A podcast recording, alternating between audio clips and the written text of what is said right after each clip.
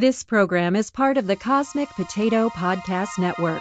For more shows like this, visit our website at cosmicpotato.com. In a world without a single unified voice, humanity has been left searching for answers to the unknown. Now, one podcast has the power to change that and to spread its voice across the earth for all mankind to hear. Welcome to Cosmic Potato, the Super Fan Talk Podcast. We interrupt this program to annoy you and make things generally irritating.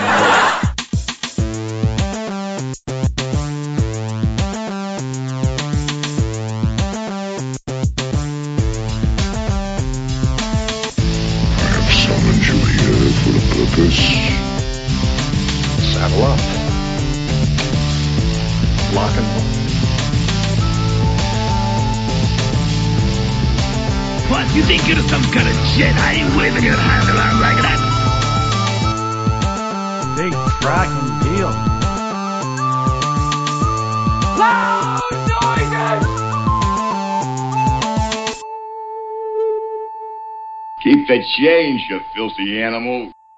Hey, everybody, and welcome to the biggest crossover event ever. You thought Captain America Civil War was good. You liked Heroes versus Aliens. Tonight, we have Cosmic Potato, the Super Fan Talk podcast, crossing over with the Millennial Falcon podcast. My name is Sean Ray, the host of Cosmic Potato, and sitting across the virtual table from me is John Iron. Say hi, John. I feel like you may have oversold it. and uh, and we're joined by the hosts of a pop culture podcast hosted by three geeky millennials. Hoai-Tran Bui, the, the uh, a, a USA Today contributor and pop culture journalist who is no stranger to the Cosmic Potato family. How are you doing, HT? I'm good, and I'm actually no longer a USA Today contributor, so you can scratch that. Okay. Um, although, big news, I just got hired by Slash Film to uh, be their morning news reporter. So oh, that's awesome. Cool. yeah, Wow, that's great. yeah. Pretty impressive. Thank you guys. And that is the voice of one of her cohorts, Willoughby Dobbs, a filmmaker in the DC area. How you doing, Willoughby? Good. How are you guys? I'm glad to be here. And I said three geeky millennials, but Anya couldn't join us tonight, so uh, she's a, she's away on assignment. so uh, we're gonna combine uh, shows and combine formats tonight. First and foremost, I want uh, each of the shows to kind of introduce themselves to the other audience because bo- the show is going up on both feeds. So uh, I'll start with you guys. Uh, Hoai-Tran, why don't you tell us a little bit about the Millennial Falcon? Uh, so you gave a brief intro before. The Millennial Falcon is a pop culture podcast by three geeky millennials. So we were all born uh, 92, um, and uh, we are definitely kids of the 90s. We don't really have a big, well, I would say we have a big pop culture knowledge of decades before us, but we specialize in the 90s to now. Um, and um, yeah, we talk about superheroes, we talk about TV, movies, books, uh, video games, mostly pertaining to Pokemon. Um, Willoughby, what do you think? Anything else that we're missing? Um, we've done our fair share of period pieces and musicals and um, other things that I'm not really knowledge- knowledgeable on, but Anya and HTR, um, as well as plenty of uh, great little things that we that we talk about. That's whatever's in the news. Like last week uh, was our Oscars episode. Yeah, so we just kind of give talk about everything from a millennial perspective. Um, yeah, as you can tell, uh, we are big Star Wars fans as well because uh, our name is a play off of the Millennium Falcon. Sometimes I accidentally call the Millennium Falcon the Millennial Falcon now, just because it's become such a force of habit for me. And honestly, I was sold on the show when HT proposed the title. I was like, sure, I don't even know what it is, but I'm down with it. And uh, for those of you that normally listen to the Millennial Falcon, I'll tell you a little bit about uh, Cosmic Potato. We're we're pretty much a podcast for people who like geeky stuff, especially movies. Uh, John and I are fans of movies of all kinds, and we talk about many, many aspects of cinema. Uh, but we're also a couple of nerds who love sci-fi, fantasy, horror, and everything in between. So we might do a show where we talk about our favorite terrible movies, or actually, Hoai-Tran was on that show. Um, or we might talk about who would win in the fight between the Tin Man and Data. You know, so uh, John, yeah, you you want to add to that? I, I think we picked Data. Yeah, I'm pretty sure. We, well, yeah, because I mean it's Data. We're Star Trek fans. Yeah. um, no, yeah, I yeah uh, yeah that's pretty much it. Um, yeah. Thanks, thanks, John. we're gonna do versions of some of the segments that both shows do on a regular basis, and we're gonna start with a segment that we always do called Three Random Facts. And this is the segment where we all get a little bit smarter, whether we like it or not. Go to the random fact generator provided by our friends over at mentalfloss.com, and I read three random and mostly useless pieces of information. So, are you guys ready for three random facts? Hell fucking I am. Okay. Number one, in 1998, a Georgia student was suspended for wearing a Pepsi shirt to Coke in Education Day. That's awesome. Number two, in South Africa prior to 1985, it was illegal for individuals of European ancestry and non European ancestry to marry one another. Oof. Knew that. I think I knew that. Yeah. and number three, the gestation period of some species of possum is less than two weeks. I actually knew that too. Don't ask. Don't ask. You're better off not knowing. But yeah, yes. yeah. uh, okay, so we have a couple of different topics that we're going to discuss on this episode. First, we're going to do a generational movie pick, and the reason for that is that John and I are both around the 40 year mark. Uh, HT and Willoughby both said that you know they were born in '92, so uh, obviously we grew up in with a different set of movies to pick from as the ones that we thought were important to our our generation. So I thought it would be fun if we all named off three movies that we think are essential if members of another generation want to understand where we come from. So, So Sean, Okay. would you say this is like 80s kids versus 90s kids? pretty much because yeah Hmm. Because my mo- most of my most of my movie knowledge i mean I, I love movies that came out before I was born, but you know most of my movie knowledge started in the '80s. John, were you going to disagree with that? No. Um, I was just going to say that I think I, mis- I misunderstood the assignment. Um, I mean, I, I did I did pick things like um, uh, you know the, to suggest to our, our, our younger cohorts for that they may not have seen, but I only one of mine is a movie, two of mine are shows. Oh, that no, that that's fine. Yeah, TV's fine too. I, I, I say movies a lot on the show, but movies and television are pretty equally important to me. So, so uh, so yeah, yeah, you can do you can do television as well. That's fine. So, so okay, let's start with Willoughby. Yes. Go ahead with your first one. Uh, I'll just run down my list. Uh, the fir- the three that I've picked that I think are most essential to, be, I guess, knowing what a millennial likes in movies uh, are Shrek, um, the 2001 animated classic, um, Mean Girls, the 2004 amazing uh, comedy by Tina Fey, um, and the 2007 comedy by Seth Rogen and Adam Goldberg, um, or Evan Goldberg. I'm sorry. Um, don't know the other guy's name. Uh, Superbad. Nice. Oh yeah, yeah, yeah. And I've I've seen I've seen all of them. So I feel kind of good about that. Yeah. I agree. yeah. Yeah. Yeah, I Okay. get the feeling you'll have seen our movies and maybe not the other way around. That may be that may be true. You've probably actually you've probably seen mine. I don't know about John's, but go ahead, uh, Hoai-Tran, with your list. Okay.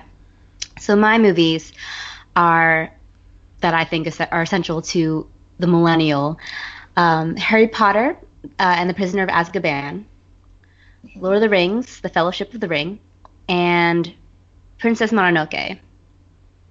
Nice.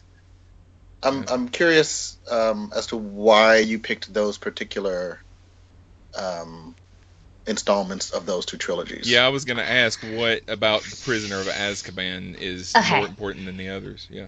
So, Prisoner of Azkaban was the first film, um, was the only film directed by Alfonso Cuarón, who directed uh, Children of Men, um, and he was the one I think who brought the Harry Potter um, series to a more mature and more groundbreaking light. Because before that Chris Columbus kind of had had like you know the the burden of making of doing all the world building in the first two Harry Potter movies, and because of that, they're very um, close to the books and very kind of, you know, saturated with all like this beauty of like magic, but also a lot of exposition, and um, they felt more like adaptations and more like children's movies than just like an actual movie standing on its own. Uh, whereas Prisoner of Azkaban, they, they um, cut out a lot of the book, but um, it's to the film's benefit greatly, and it really brings a darker mood and just like a really great form of. It's a really good storytelling. It's a really good narrative. I mean, like Alfonso Cuarón brings his own spin to it, and I think it's the one. It's kind of what jumped started the whole YA movie craze that started after Harry Potter with like Hunger Games and stuff. And I don't think that would have started if you only had like the first two Harry Potter movies to go on. It would have been a very different sort of phenomenon going forward. Um, and Prisoner of Azkaban is probably the best Harry Potter movie. So I wanted to use that one as the representative for the Harry Potter franchise. Okay. Okay. Cool. I can see that. Mhm. and uh, Lord of the Rings, you like the first Lord of the Rings better than the other two? Um, well, I liked the first. I actually probably my favorite Lord of the Rings would probably be Return of the King. I know a lot of people. There are a lot of fans for Two Towers, but I am personally not a huge battle scene fan. Like it, after a while, it turns into kind of fighty fighty kick punch to me, and I admire Two Towers for what it does. And I actually watched this really great video by Nerdwriter, who is like this video essayist guy on YouTube, about how Two Towers was is like this great condensation of what a narrative arc would be. Like every point in the 40 minute battle scene actually has like the whole um, build of a climax and like you know obstacles and stuff like that. Um, so I admire that, but it's not my kind of movie. Yeah. I think Fellowship does a really good job of setting up this whole world, and it's one of the most beautiful pieces of world building and exposition that doesn't seem clunky and doesn't seem like you know weighed down by having to tell this really big fantastical story. Um, so I think Fellowship is the most impressive, and also like just the I like the optimism that it com- that comes with it too. Like Two Towers and Return of the King, very dark, and Yeah. it's like kind of heavy, hard to go through them at some points. But Fellowship at least kind of seems like a romp. It's just like, oh, you know, they're going through the Shire, they're having a lot of fun, they're running through, like hiding from the wraiths or whatever, the ring wraiths. But you know, it's all in good fun until you know some Boromir gets shot at the end. Spoilers, I guess, if you haven't seen Fellowship of the Ring. It's like a it's like yeah, a a 16 year old movie.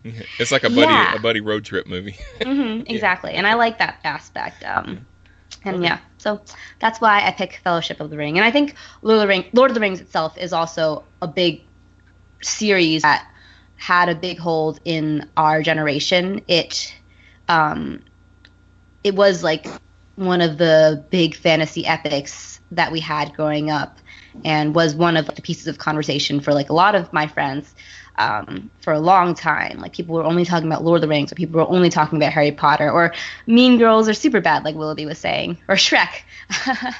I had the whole sound soundtrack to Shrek. uh, Sorry, soundtrack to Shrek. Um, I memorized that soundtrack. I was really into Counting Crows for a little bit. It was a little bit weird because, like, I remember I had a um, a coworker who um, we were discussing like the soundtracks for a generation and like a lot of people from gen x were saying like oh Trainspotting was like the soundtrack for our generation for example and i was like you know what the soundtrack to our generation is shrek Heck yeah, it is. Yeah. Yeah, Lord of the Rings was one of those movies. I mean, for you guys, it was uh, it w- it was a big movie uh, that was pretty much always there. But for us, every fantasy and sci-fi fan had read those books and had waited for a good version of the movie to come out for so long, and then we finally got it when when that came. All we had before that was the uh, the Ralph uh, Bakshi animated film, which is you know good in its own right, but not not exactly what we wanted. Not not really. i had those movies too Yeah. i actually i watched them before the lord of the rings live action uh, but yeah the the Peter Jackson ones are much better. Oh yeah. I think I think the Peter Jackson movies were almost like the Star Wars movies, like the Star Wars trilogy to our generation Mm. that the prequels couldn't fill. Um, be, even though they came out around the same time, I feel like more people were concentrated on Lord of the Rings, as older folks were focused on the original Star Wars trilogy in the 70s and 80s. Yeah, yeah, that's true. Yeah, I get that. Yeah. John, what about your list?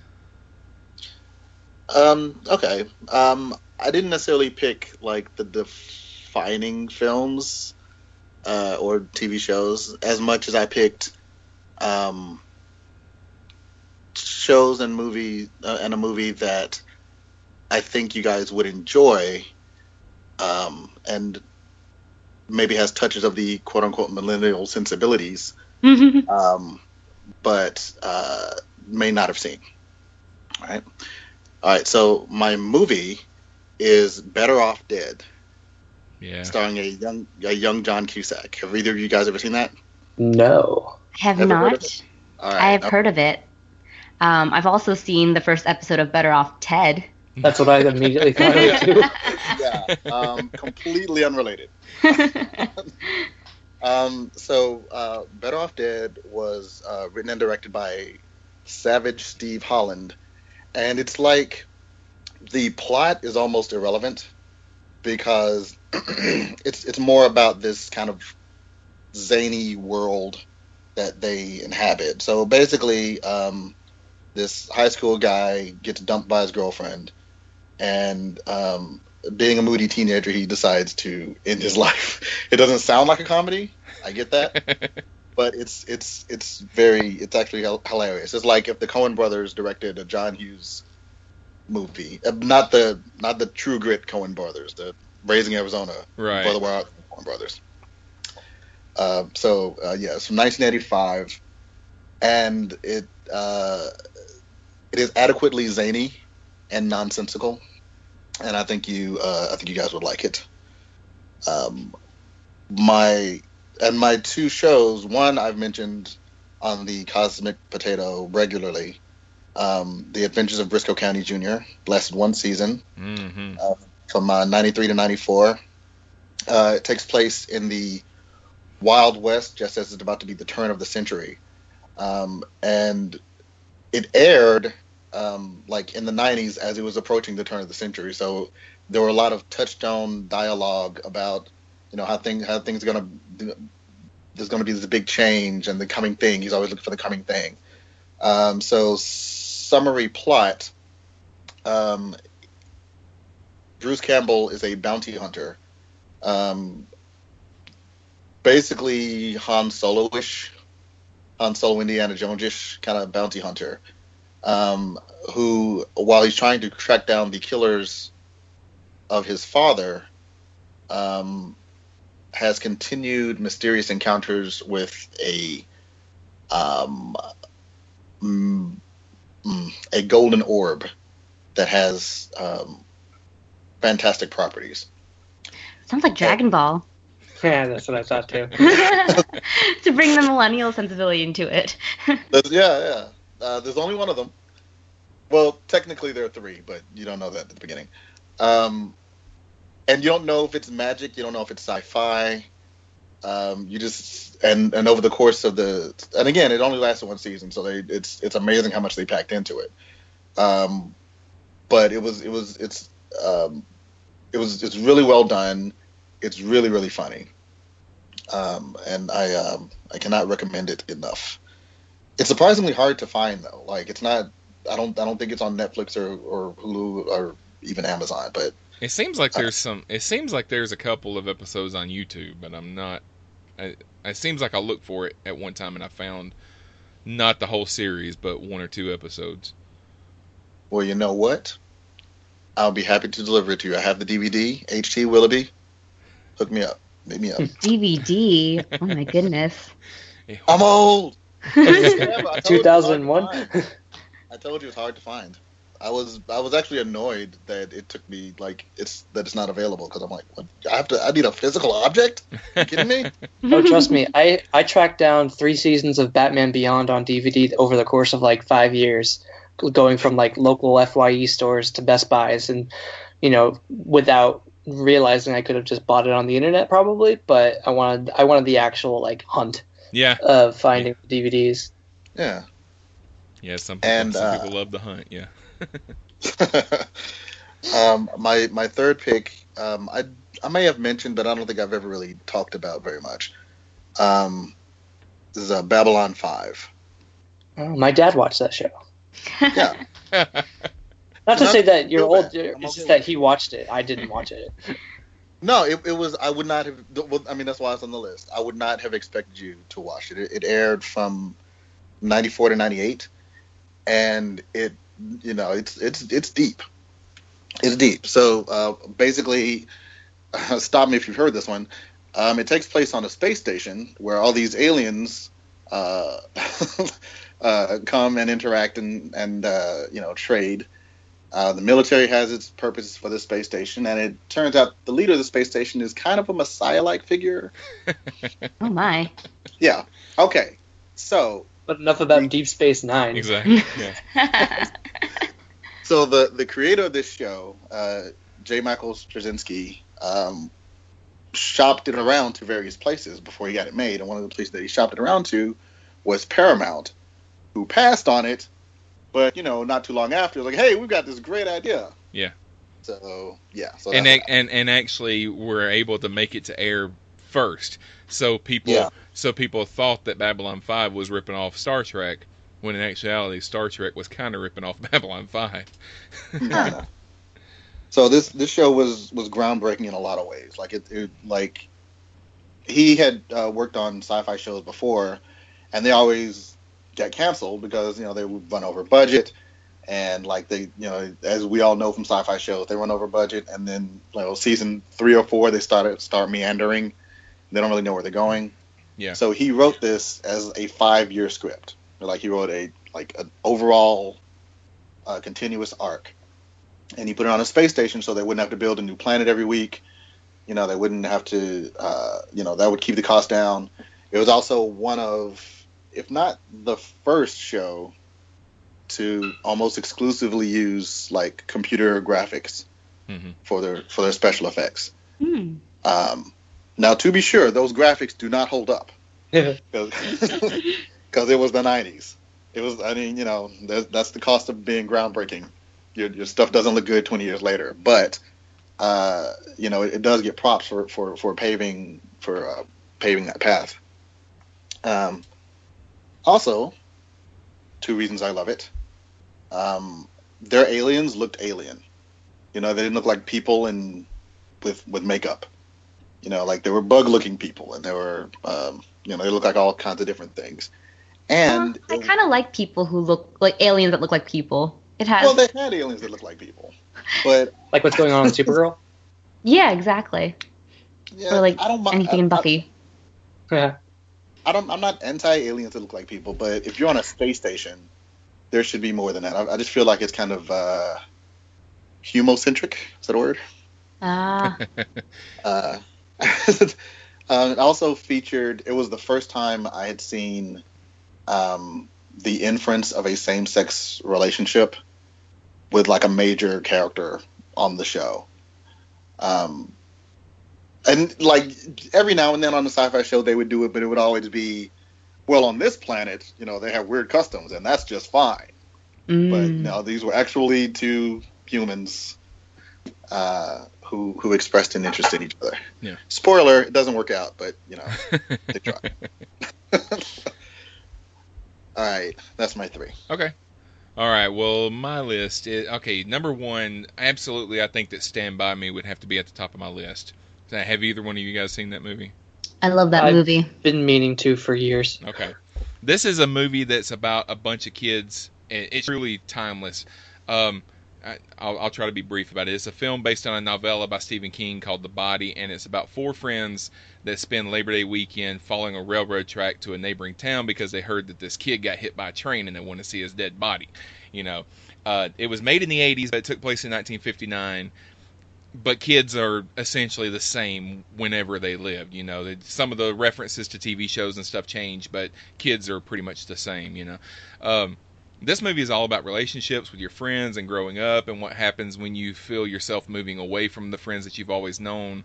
It's funny and sad and scary and gross and and every everything that I liked, you know, when I when I was a kid. And and it has a cast of 80s who's who actors like uh, Wil Wheaton and River Phoenix and Corey Feldman, Jerry O'Connell, Kiefer Sutherland, John Cusack was in it for a brief 30 second scene and um, i truly truly love every frame of this movie and i think that if you want to get a sense of 80s films then stand by me has to be on your list.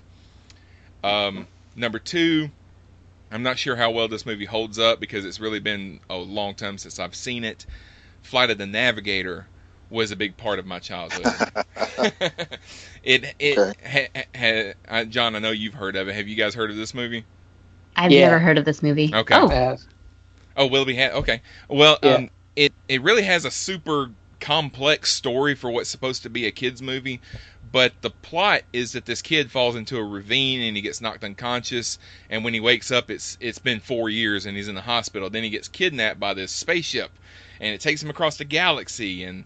The computer on the ship is a goofy character that does all these voices, kind of like the genie from Aladdin, and uh, it, it ends up with a Wizard of Oz type uh, wrap up where you're not sure if the stuff that happened to him really happened or if he dreamed the whole thing. You know, uh, it's got Paul Reubens as the voice of the computer, which is why the the computer does a couple of Pee Wee Herman impressions, and uh, Howard Hesseman and Sarah Jessica Parker, and, and and I recommend that one. And the last one on my list is another coming of age kind of movie. It was made in the 80s, but it was set in the 60s, and it's The Outsiders. Mm. And the Interesting. Interesting choice. the first time that I watched it, I was forced to because I was at school and we had just read the book. but I felt I, like most of my class, uh, fell in love with the movie. So if your seventh grade teacher never made you read The Outsiders, um, it was a, a a book written by S.E. Hinton when she was about, I think she was 16 years old when she wrote the book, and it's about social classes and the poor kids versus the rich kids and gang violence and all that the movie barely changes anything from the book, but the characters just stick with you. And and again, it's a who's who uh, of actors. Like it had Tom Cruise, Matt Dillon, Ralph Macchio, Patrick Swayze, Rob Lowe, Diane Lane, Leif Garrett, Emilio Estevez, and C. Thomas Howell as Ponyboy Curtis. And I can't say enough good things about this movie because uh, it's uh, it's got a little bit of action, some fights and whatnot, but the characters just stand out. And if you've ever read the book, they just seem to, to just jump off the page and onto the screen. So, so the Outsiders.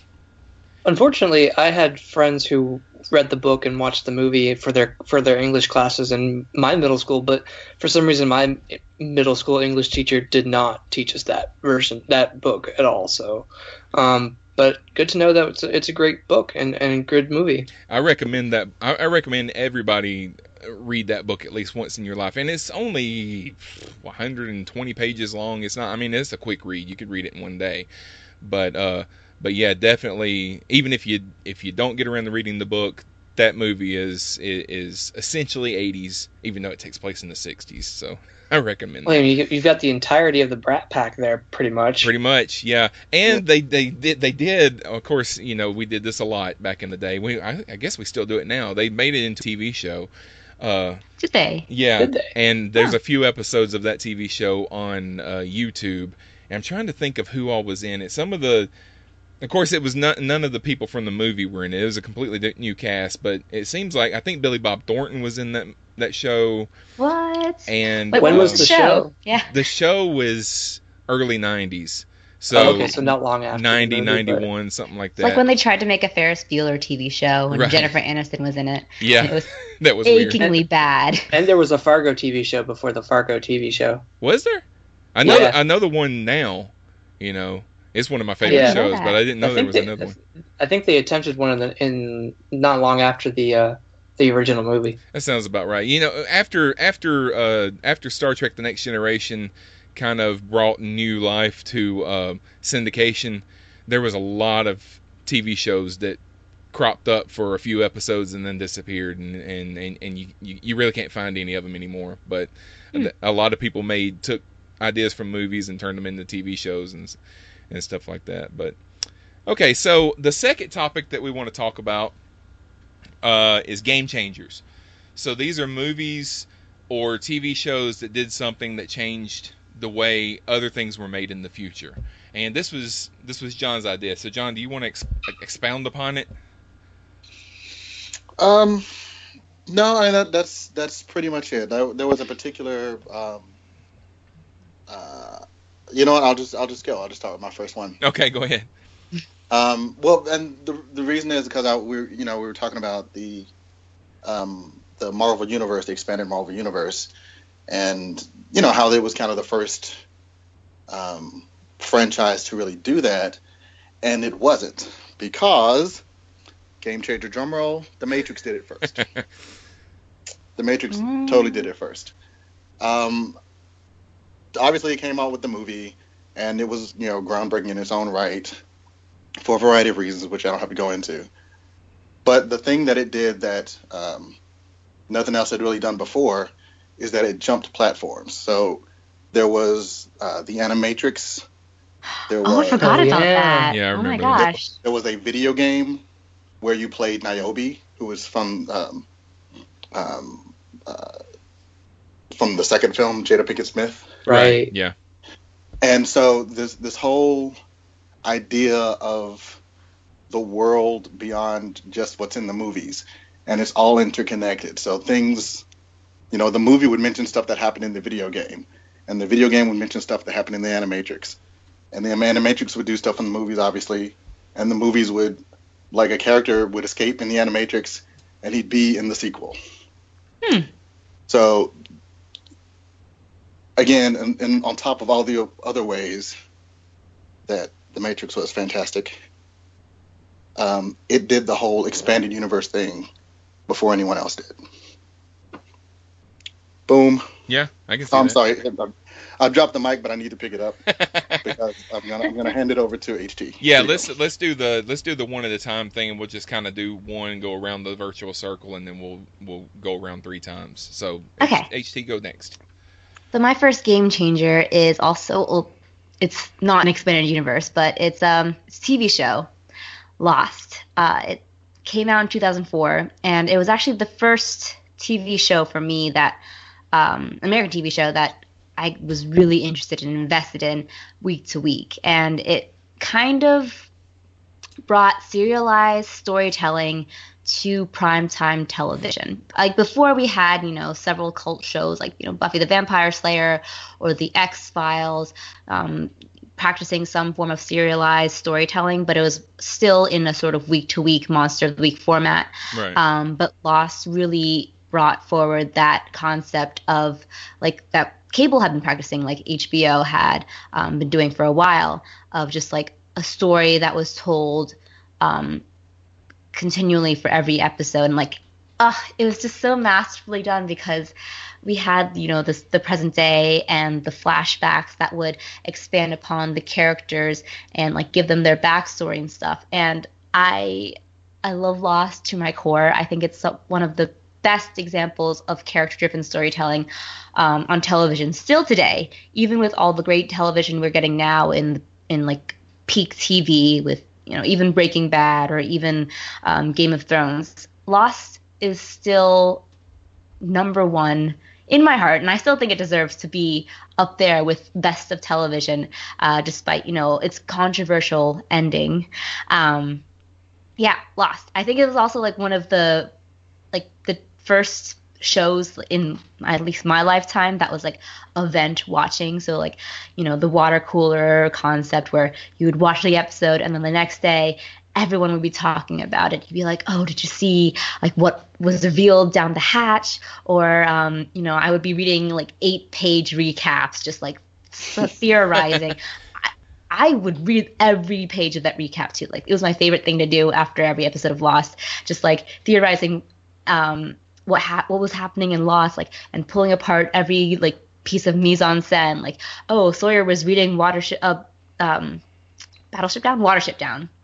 Um, and yeah, and uh, or like, oh, the lamp here is like the same lamp from this one scene. What does it mean? And I was like, I don't know what it means. It probably means something. All the nuances. So it it was definitely a show, the first show for me that really got me interested in television in the first place. Like before then, I wasn't really interested in like TV analysis or TV reviews. Um, and Lost was the one that like got me on board and basically realized that television had that capacity for storytelling that movies did essentially. And Lost is so great, guys. I miss it. Yeah, I think I think Lost was also one of the first shows that used uh, flashbacks Mm-hmm. to expound upon the story that they're actually trying to tell in the present. And Yeah. Before that, I think flashbacks were used mostly just to tell backstory, but Mhm. in Lost, the backstory really had bearing on what was happening in the present. And That's the Yeah, first. That's the first time that I remember seeing that. So It was codependent. It was um actually drawn um it was influenced by Watchmen, the graphic novel by uh, Alan Moore. Alan Moore, right? Yes. Yes. Um, so they they talked about David Lindelof and Carlton Cuse talked about like the the influences they had on Lost, and that was one of them, as well as like um, what's it called? Oh man, I'm forgetting all these titles. Uh, the Last Man. Y the Last Man? Oh, why the last man? yeah, Y the Last Man, like that was a big influence on Lost as well, and The Prisoner, for example, like the '70s television show, I think. yeah, yeah. Um, so yeah, it Yeah. draws on a lot of a lot of other like story elements from other series, but in its own way, by bringing those all things all those things together was really groundbreaking. okay. Lost was great. Willoughby, go ahead. So my first one, um, I'm just gonna go in chronological order. Uh, I'll talk about the first one first. Uh, the Dark Knight by Christopher Nolan. Um, his classic, seminal superhero crime thriller movie. Um, I think it really presented us with a firm. He, he like really knew what he was doing with the superhero genre, subverting it when he needed to, talking like talking about what heroism meant. Like it was the real first. Like there had been plenty of superhero movies before the Dark Knight, but I feel like it definitely took the superhero genre to an elevated level that I think that since then we've kind of we've we've all elevated superhero movies to some other than just popcorn films. I feel like we've we analyze them, we break them down, we talk about what they mean all the time. Um, and I think The Dark Knight was was a great influence on that. Another influence they had was that had was that turned the Best Picture uh, list in from five to up to ten. Um, After the backlash of it not receiving a Best Picture nomination, a lot of folks uh, said we don't want just five anymore. So now they can do up to ten to allow more genre um, films. Although they haven't really been doing that. Um, I think the most recent. I mean, most recently we've had Arrival and Mad Max Fury Road. Yeah. But as far as I can remember, I mean, did Inception get a Best Picture nomination? I can't remember. It I don't think it did. Yeah. Oh, did it? It did. It did. Okay. Oh, it did. Okay. Um, so everyone's like they they kind of give like one genre pick a a slot in the in the best picture now. Um, and I think The Dark Knight has had a lot of influence over the Oscars and superhero films since then. Uh, we just had Logan, which I believe is another great superhero superhero film um, with that that stands among the rank of The Dark Knight in terms of great storytelling for superheroes. Um, and yeah, I just I I love how much of a just like an action like just well paced movie it is, and it takes on the Batman mythos and uh, and you know what it means to be Batman, you know, and just does a really great job of elevating, you know, making making Gotham real, but also simultaneously very very like um, high high escalation of of drama. Right. So yeah, The Dark Knight. Okay.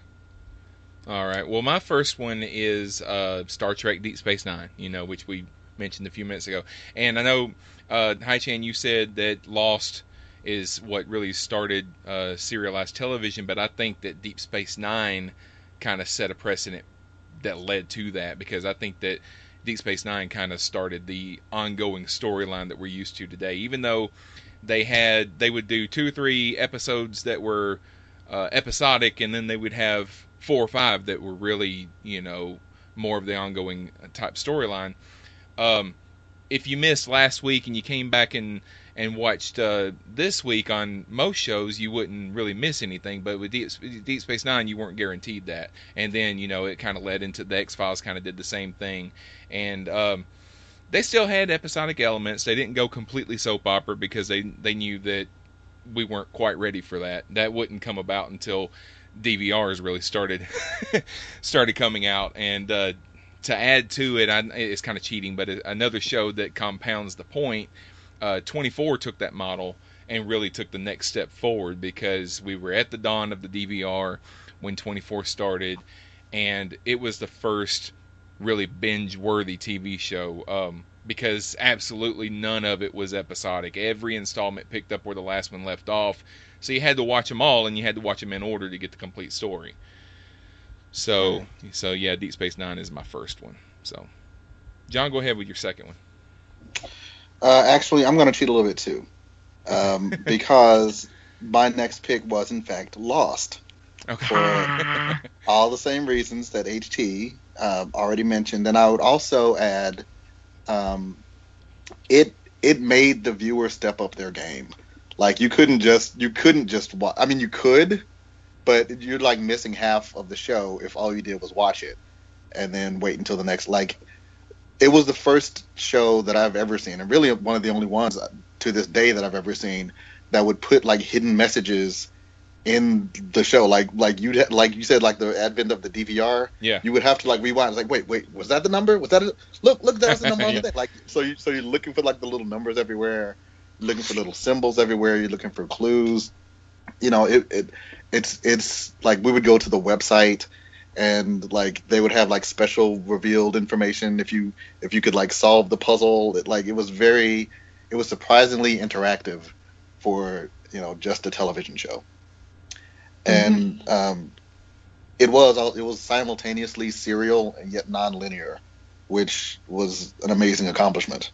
Hmm um, and you mentioned Carlton Cuse uh, as a flashback. Carlton Cuse also was one of the creators of Brisco County Jr. Was he? Oh He was. He was. How old is he? I thought he was pretty young. He's I guess nine, I think.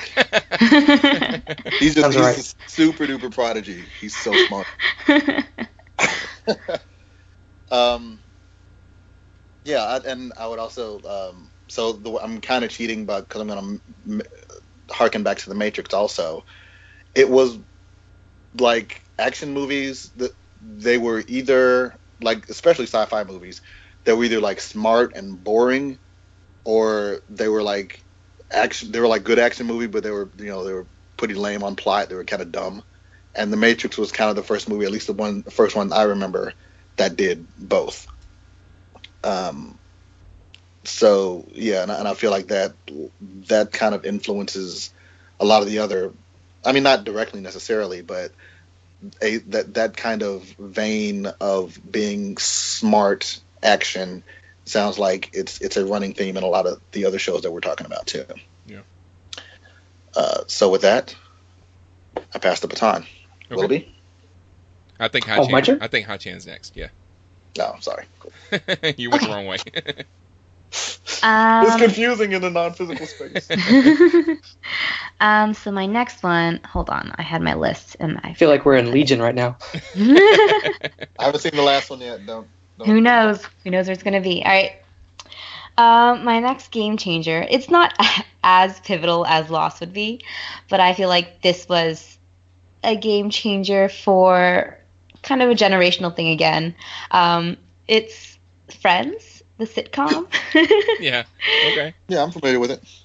yeah so this was another this kind of this could have fallen in like my pop culture things that were influential for me like in the first category but i think it's a game changer in that it brought about Hmm, maybe i should have switched this with lord of the rings oh well friends is really influential and it was a great sitcom that really defined our generation and also uh, taught us about sex which was a weird thing to watch when you're like eight years old. You're like, why are they talking about all these things?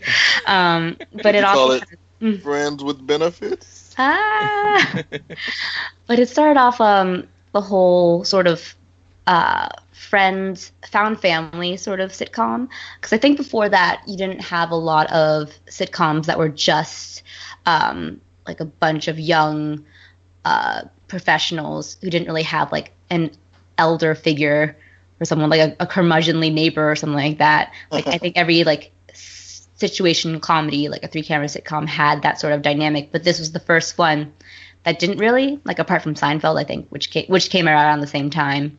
But um, uh, yeah, Friends was uh was really influential and started off a whole spate of similarly themed Friends type sitcoms that are still continuing today. Like you see it in New Girl, for example, um, and um, even some like workplace comedies like Parks and Rec has a similar vibe as well. Um, and like of course How How Met Your Mother, which was another Right. um, Yeah. big one for our generation as well. But And to interject, the uh, the uh, short-lived happy endings, Mm. Right. which even referenced Friends in the show. They all pointed out who each other were in as characters in Friends.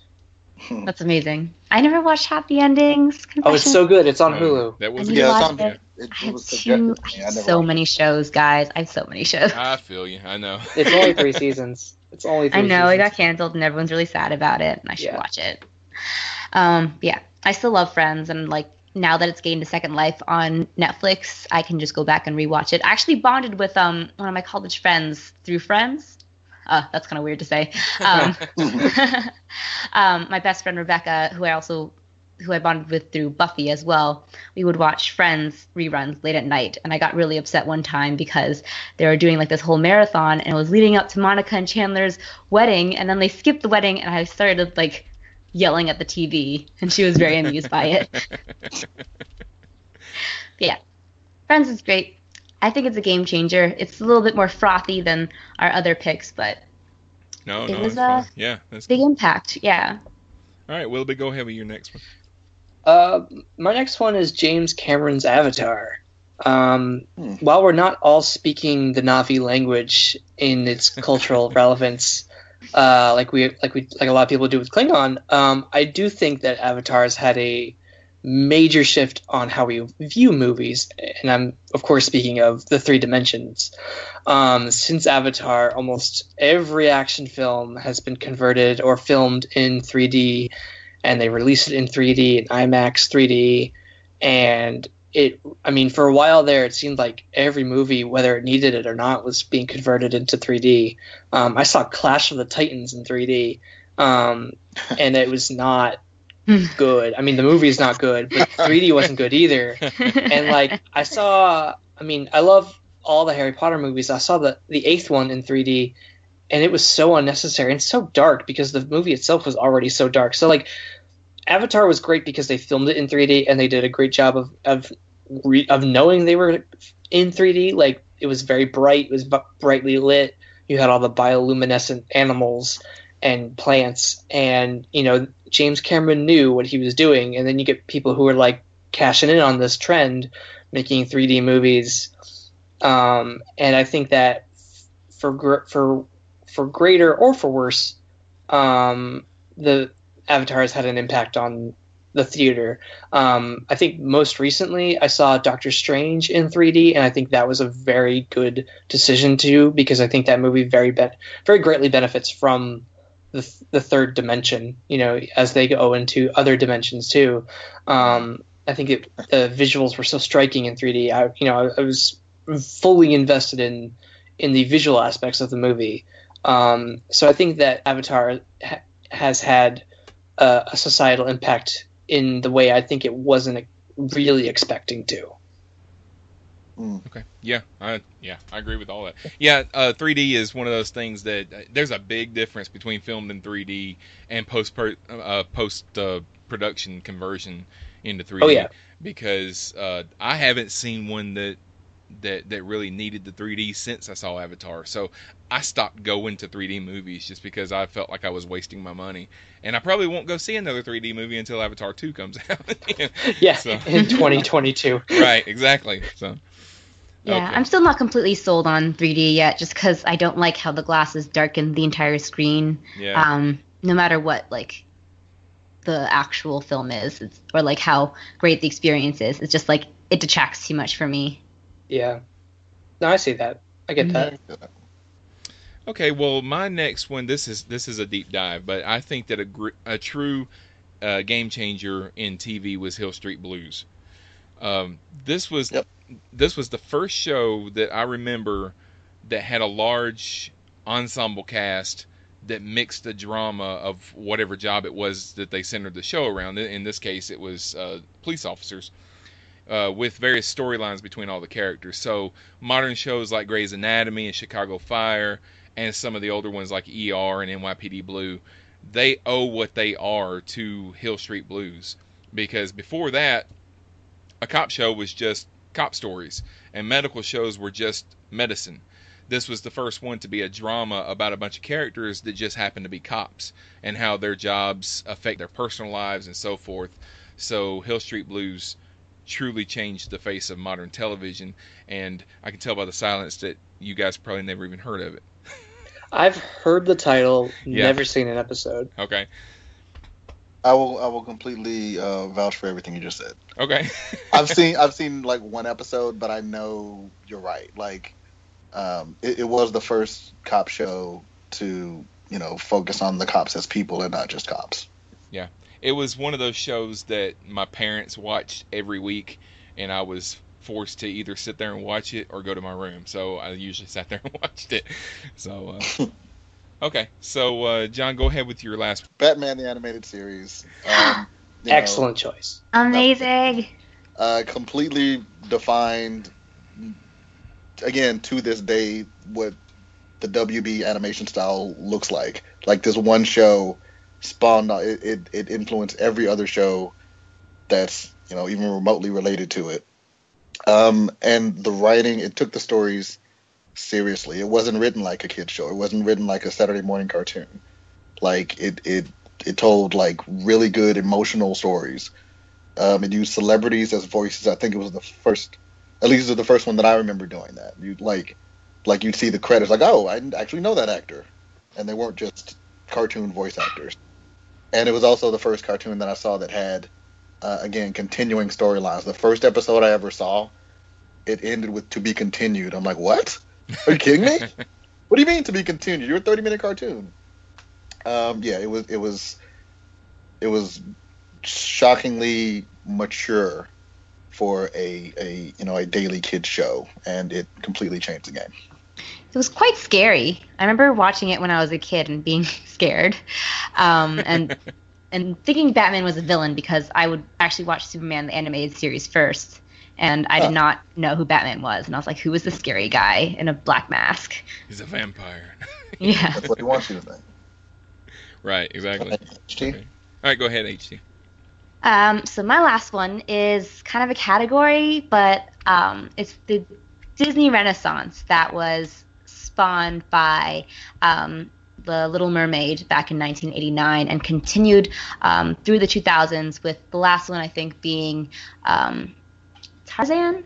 Yes, Tarzan. It kind of continued with like Mulan, Hercules, and Tarzan, and then like ended after they moved on to computer generated animation and uh, just some bad animated like hand drawn animated movies like um Down on the Range. That was the worst one apparently, and like it almost killed uh, 2D animation. Actually, no, actually, it did kill 2D animation in Disney um, because it did so badly at the box office. They decided that 2D animation, um, hand-drawn animation, was not a good investment, so they invested only in CGI, uh, which is, makes me really sad still because you can do so much with hand-drawn animation.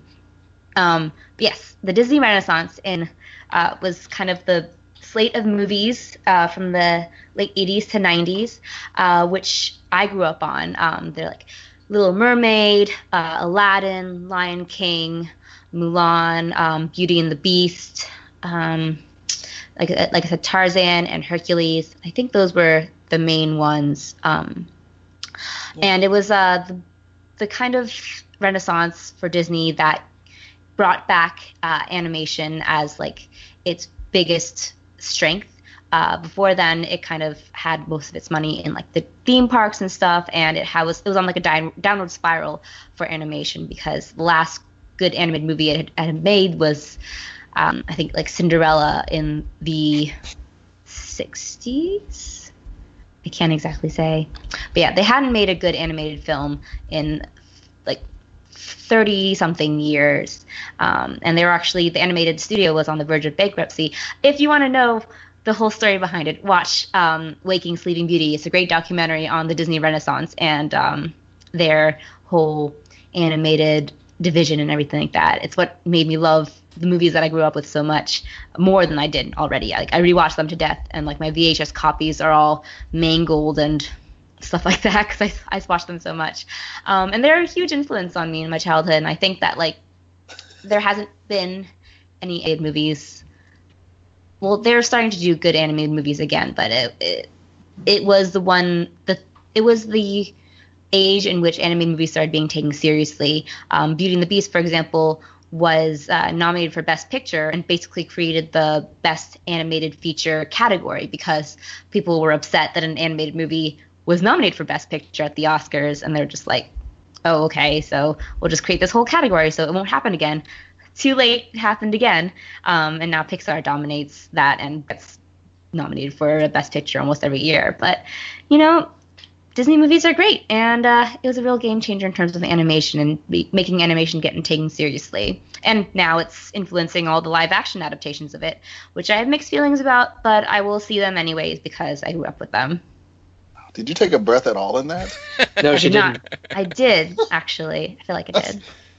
That's scary and impressive. All right. I'm not out of breath, so you know I have good. I have good breathing control. I'll just say that. All right. Okay, Willoughby, go go ahead.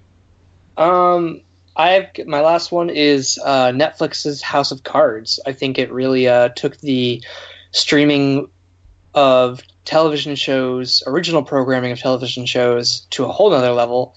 Um, it, it introduced the world to the word binge, but not in a um, eating disorder way or a alcoholic way. Um, binging now meant to watch TV for hours on end, and House of Cards really introduced that. Um, you know, they they they were the they upended the format of releasing everything week by week by releasing it all at once. You know, the entire season, um, because that's how they would you know do their when they um, acquired new TV shows uh, to show they wouldn't release them like re, they wouldn't re-release them by an episode they would do it all at once so they did that with their original programming too and I found that I mean, they- had done that with Arrested Development season four, but I think critically that was mixed. But House of Cards was their first fully original um, uh, program that was critically acclaimed. That you know has been nominated for Emmys. Kevin Spacey has won an Emmy.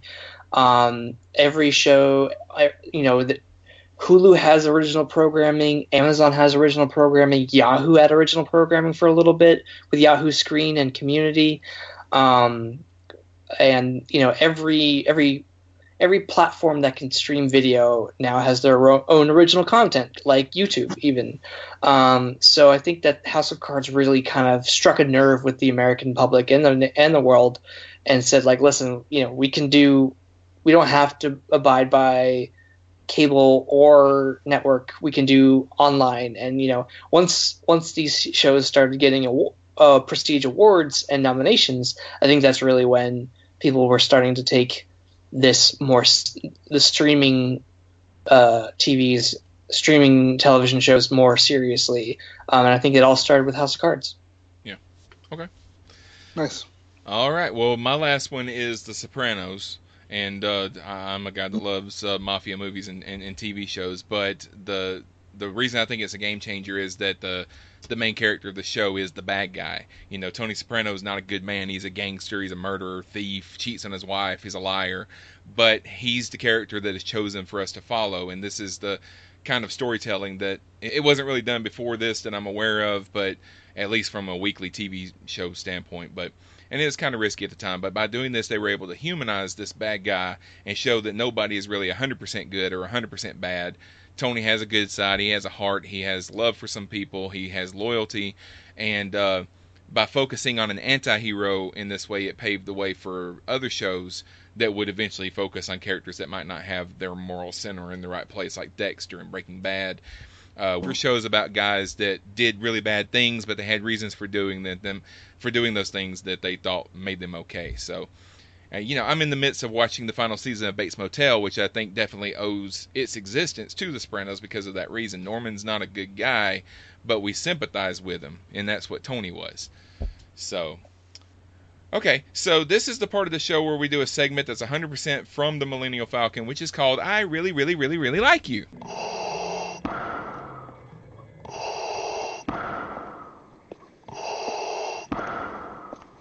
But I need to tell you something.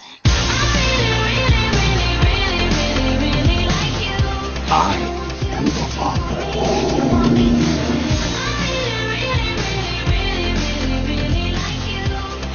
That's not true.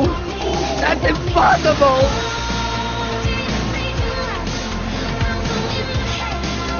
Let the No. it is your destiny. Join So um, I will start, and this week, Willoughby, my my really like is House of Cards. So Nice. I didn't. I um, don't say anything because I just started season three. I I, I, did, I didn't start watching the show when it originally surfaced on Netflix back in 2013. I started it. I started watching it about a month ago, and I've blown through the first two seasons. And the show is really good. I've always been a Kevin Spacey fan. I like him in just about everything he comes out with, even K-Pax. Uh, Oh, yeah.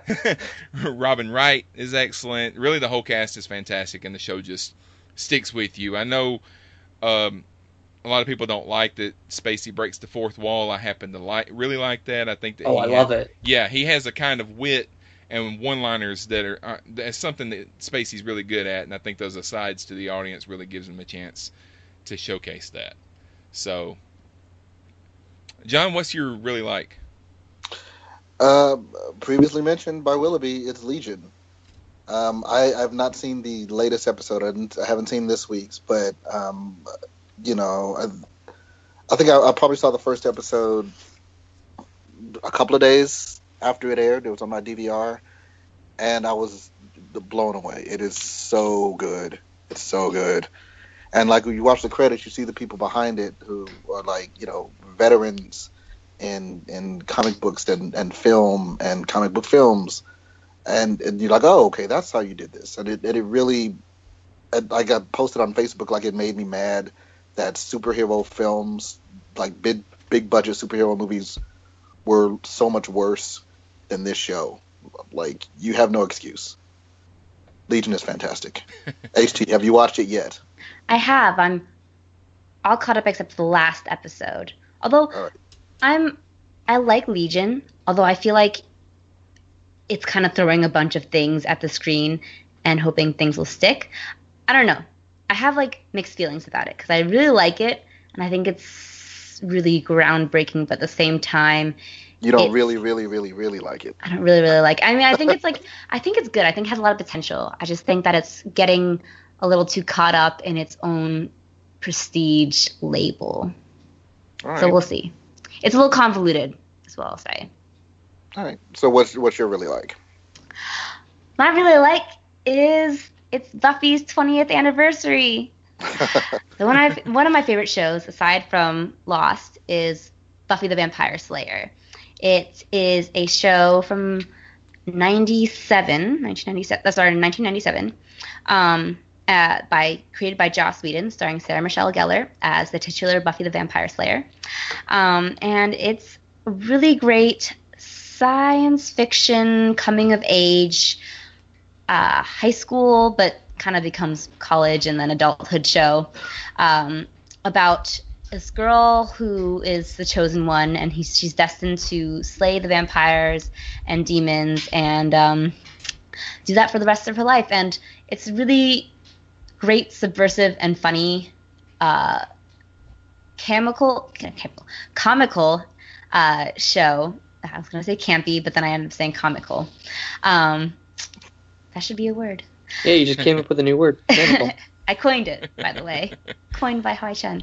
Um, about and like it kind of takes this whole idea of fighting demons and vampires and making that uh, a metaphor fi- fighting like your own personal demons or of um of kind of growing up and dealing with angst and adulthood and um teenage dumb. So it's a it's a really great show, and I, I love it a lot. I I can't summarize in those few words how great a show it is. Um, if you do want to know, read all the great essays and personal um, and like our pieces that will definitely be coming out tomorrow uh, about Buffy and why it's so influential and amazing. So yeah, I'm really happy that it's reaching its 20th anniversary, uh, and I am very excited about all the content and articles that are coming out because of it. And it's all on like streaming services like Netflix and Hulu. It's all on Netflix and Hulu, although I heard it's actually being taken off of Netflix soon. Oh no. Um, I know. I mean, it's, all, it's still on Hulu in its original format too, because Netflix recent, recently put up the remastered version, which is terrible. Like they did a terrible remaster of it. They attempted to uh, change it to the widescreen format instead of the four by three in which it was originally shot. But in doing so, they either like cut off a lot of the screen or they like widened it so that you can see basically like cameras or crew members, and it it, and like they also lightened a lot of the shots as well, which ruins a lot of nighttime scenes. So it's it's terribly done, and it looks very soapy and not and more like a set than it did before, which is kind of amazing because it's not like the most you know gritty cinematically shot show. It just but it, they made it look worse somehow. Hulu still has the original version, but um, buy it on DVD if you can. I'm guessing Joss Whedon didn't approve the high definition He conversion. did not. He was very um, upset when Netflix put up the remastered version.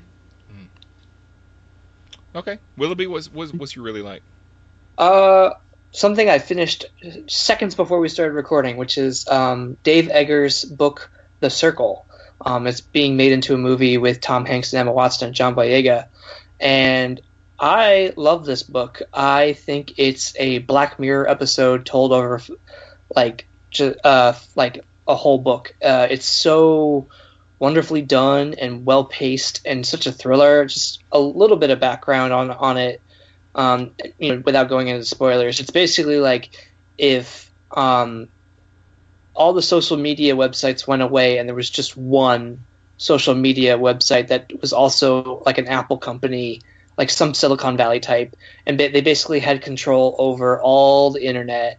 Ninety percent of the internet goes through this social media site, um, and the basically the dangers that come with that, with you know privacy, right, rights to privacy, and um, the fact that you kind of have it's kind of like did you guys did you guys watch Black Mirror? Oh yeah, yeah. Yeah, yeah. So, did you watch the most recent season? Most of it, most of it. Yeah. Um, so did you saw the one directed by Joe Wright with uh, Bryce Dallas Howard? oh yeah.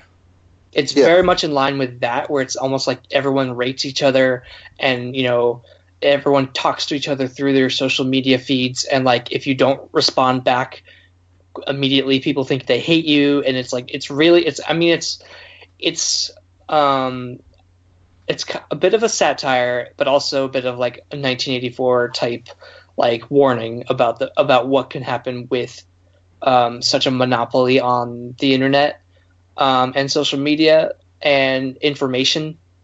And so I really love it. I'm excited for the movie because it has a lot of my favorite people in the in it. It's got Karen Gillan, it's got Emma Watson, Tom Hanks, John Boyega, P- Patton Oswalt. So like it's got a great cast, and the the book is great. So I'm I'm excited for the movie. Um, so yeah, The Circle by Dave Eggers. Okay. Yeah, I've heard of the movie. I think, I think Bill Paxton is in that movie. I think it's his last, his last role other than, uh, other than Training Day, of course. But Oh. Yeah, I think yeah he plays he plays Emma Watson's dad. okay, yeah, okay. Well, this was a fun episode. I had a lot of fun. Yeah. As I said, uh, if you're listening to this on the Millennial Falcon feed, I would like to invite you to check out our show, Cosmic Potato. You can uh, you can find us on iTunes, Stitcher, Podcast Addict on the Android store, as well as our website at cosmicpotato.com. We're on Facebook and Twitter. You can email us at mail at cosmicpotato.com. If you're listening to this episode on the Cosmic Potato feed, Willoughby, do you want to tell your audience where? Do you want to tell our audience where they can find you guys and how they can ta- contact you? Yeah, you can find us on Facebook if you search for us there. We're also on Twitter at Falcon Podcast. Um, our website is millennialfalconpodcast.wordpress.com, where we post all of our episodes um, in WordPress blog format.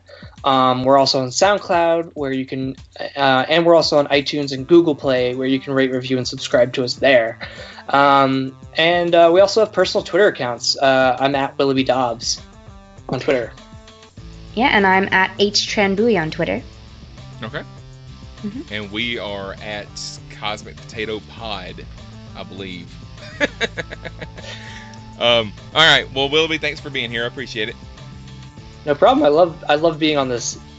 Awesome. And uh, Hoai-Tran, as always. Thank you. I think this crossover lives up to the hype. you think so? I hope so. Oh yeah. and uh, and and John, pleasure as always, sir. Word. and uh, thanks to you guys for listening. And be sure to join us on the next crossover event when you might hear John say, All right, so I wanted to do a haiku in honor of our special guests. Unfortunately, too many syllables are in millennial.